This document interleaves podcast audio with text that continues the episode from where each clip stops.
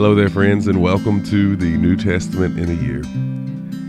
I'm Sean Bailey, and this podcast is an opportunity for us to dig deeper into God's Word, to understand who Jesus is, to unpack the scriptures we have before us, and ultimately discover ways we can apply the New Testament, this new covenant that we are under through Jesus and apply that so that we can live a life that is glorifying to God.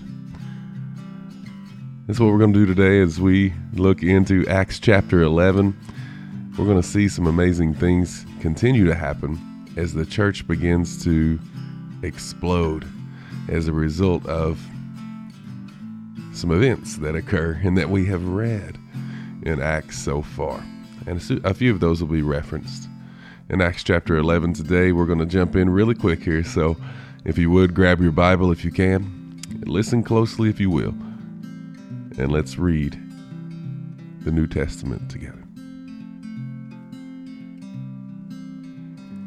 Well, before we get into our reading, we want to do a review of where we were and a preview of what we're going to look for.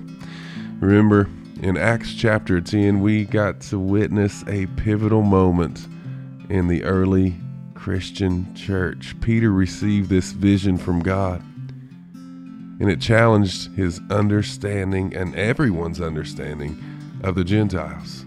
It paved the way for inclusion of non Jews in the Christian faith. We saw Cornelius, a Roman centurion, and his household be the first Gentiles to receive the Holy Spirit. And this makes a huge shift in the narrative of the church.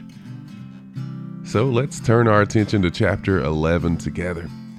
As we begin to read chapter 11, here are a few things we want to look for, have our mind's eye looking for as we read this scripture.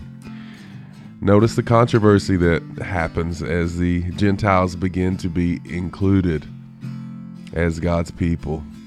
Watch how Peter responds how he recounts the vision and the conversion of Cornelius, and ultimately see how the response occurs and what takes place and what follows. Then notice the church in Antioch. Watch how it grows. And not just that, but the diversity of its members as a result of the spread from this man that we heard of a few chapters ago that was the first Christian martyr, Stephen. And then look for this famine relief. Towards the end of our chapter today, we're going to be um, presented this famine in, in the land and see what happens. Take note of the prophecy about the famine and how it would impact the entire Roman world.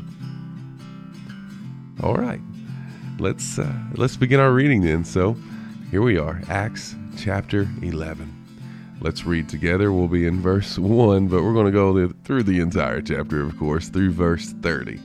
All 30 verses of Acts chapter 11. Here's verse 1 As the Gentile salvation is defended by Peter. The apostles and the brothers and sisters who were throughout Judea heard that the Gentiles had also received the word of God. When Peter went up to Jerusalem, the circumcision party criticized him. Let me pause right there. So, the circumcision party are ultimately the Jews. Every Jewish male on their eighth day of life are circumcised according to the Old Testament um, traditions and, and law. And ultimately, a clear indicator if you are not circumcised, then you are not a Jew and therefore are not God's chosen people. Okay? So that is how this is handled. So let's go back into this as we see read circumcision party and non-circumcision. Don't let that distract us from our understanding. So here we are. As it says, when Peter went up to Jerusalem, the circumcision party criticized him, saying, You went to uncircumcised men and ate with them? Well, Peter began to explain to them step by step. I was in the town of Joppa, praying. And I saw, in a trance, an object that resembled a large sheet coming down, being lowered by its four corners from heaven, and it came to me. When I looked closely and considered it, I saw the four footed animals of the earth, the wild beasts, the reptiles, and the birds of the sky. I also heard a voice telling me, Get up, Peter, kill and eat. No, Lord, I said, for nothing impure or ritually unclean has ever entered my mouth. But a voice answered from heaven a second time, What God has made clean, you must not call impure. Now, this happened three times, and everything was drawn up again into heaven. At that very moment, three men who had been sent to me from Caesarea arrived at the house where we were. The Spirit told me to accompany them with no doubts at all. These six brothers also accompanied me, and we went into the man's house. He reported to us how he had seen the angel standing in his house and saying, Send to Joppa and call for Simon, who is also named Peter. He will speak a message to you, by which you and all your household will be saved. As I began to speak, the Holy Spirit came down on them, just as on us at the beginning. And I remembered the word of the Lord, how he said, John baptized with water, but you will be baptized with the Holy Spirit. If, then, God gave them the same gift that he also gave to us when we believed in the Lord Jesus Christ, how could I possibly hinder God? But when they heard this, they became silent, and they glorified God, saying, So then, God has given repentance resulting in life even to the Gentiles. Verse 19. Now, those who had been scattered as a result of the persecution that started because of Stephen made their way as far as Phoenicia, Cyprus, and Antioch, speaking the word to no one except Jews. But there were some of them, men from Cyprus and Cyrene, who came to Antioch and began to speak to the Greeks. Also, and they proclaimed the good news about the Lord Jesus. The Lord's hand was with them, and a large number who believed turned to the Lord. News about them reached the church in Jerusalem, and they sent out Barnabas to travel as far as Antioch.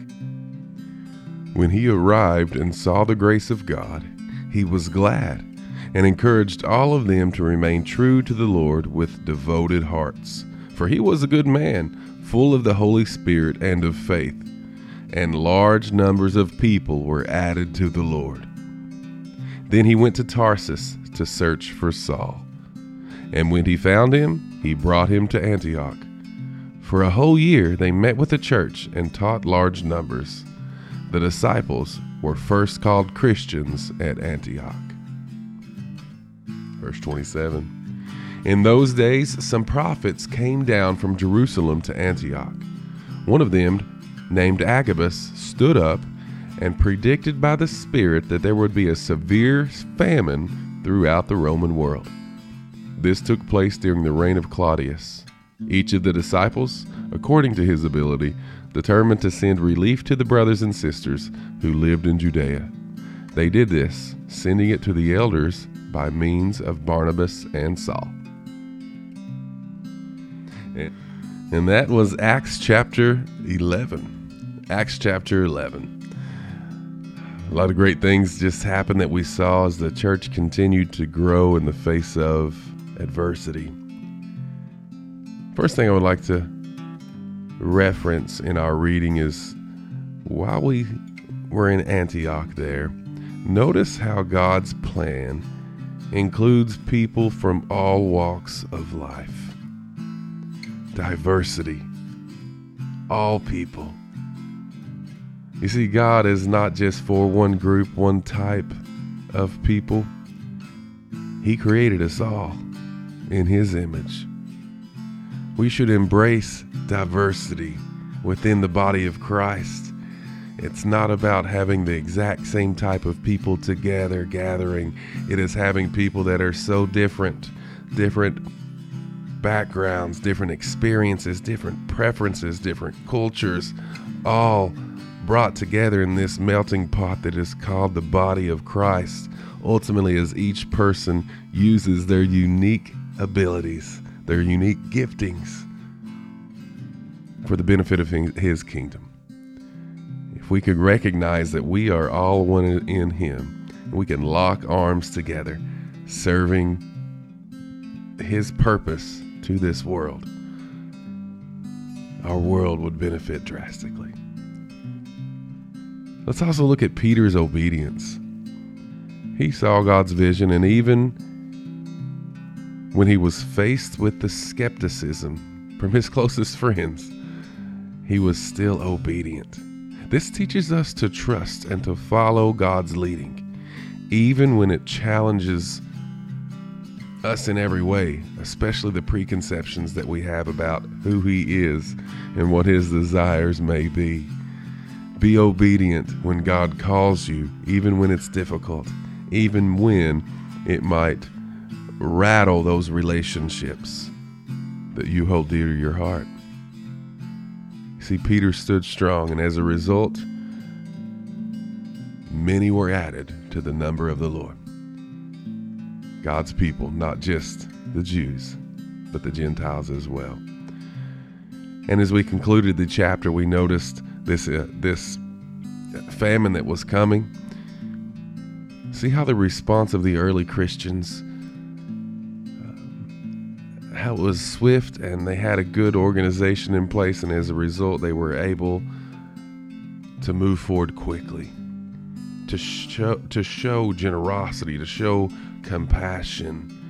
We can show compassion and generosity just like that. Let us just actively seek ways to support and uplift uplift people in need, both within our church community and outside of our church community we are called to love on others.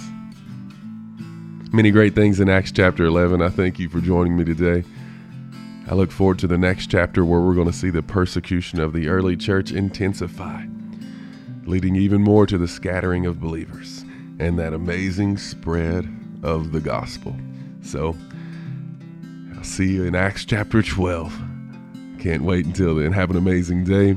God bless you and your family. See you soon.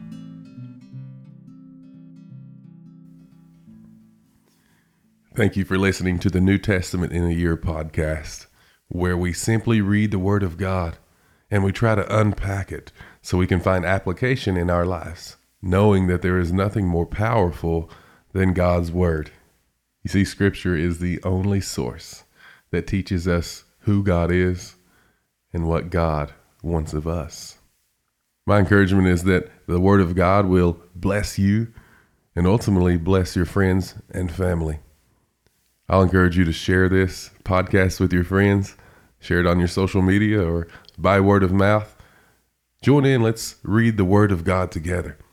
And through this, may God be glorified through our reading, listening, application, and understanding of His Word together.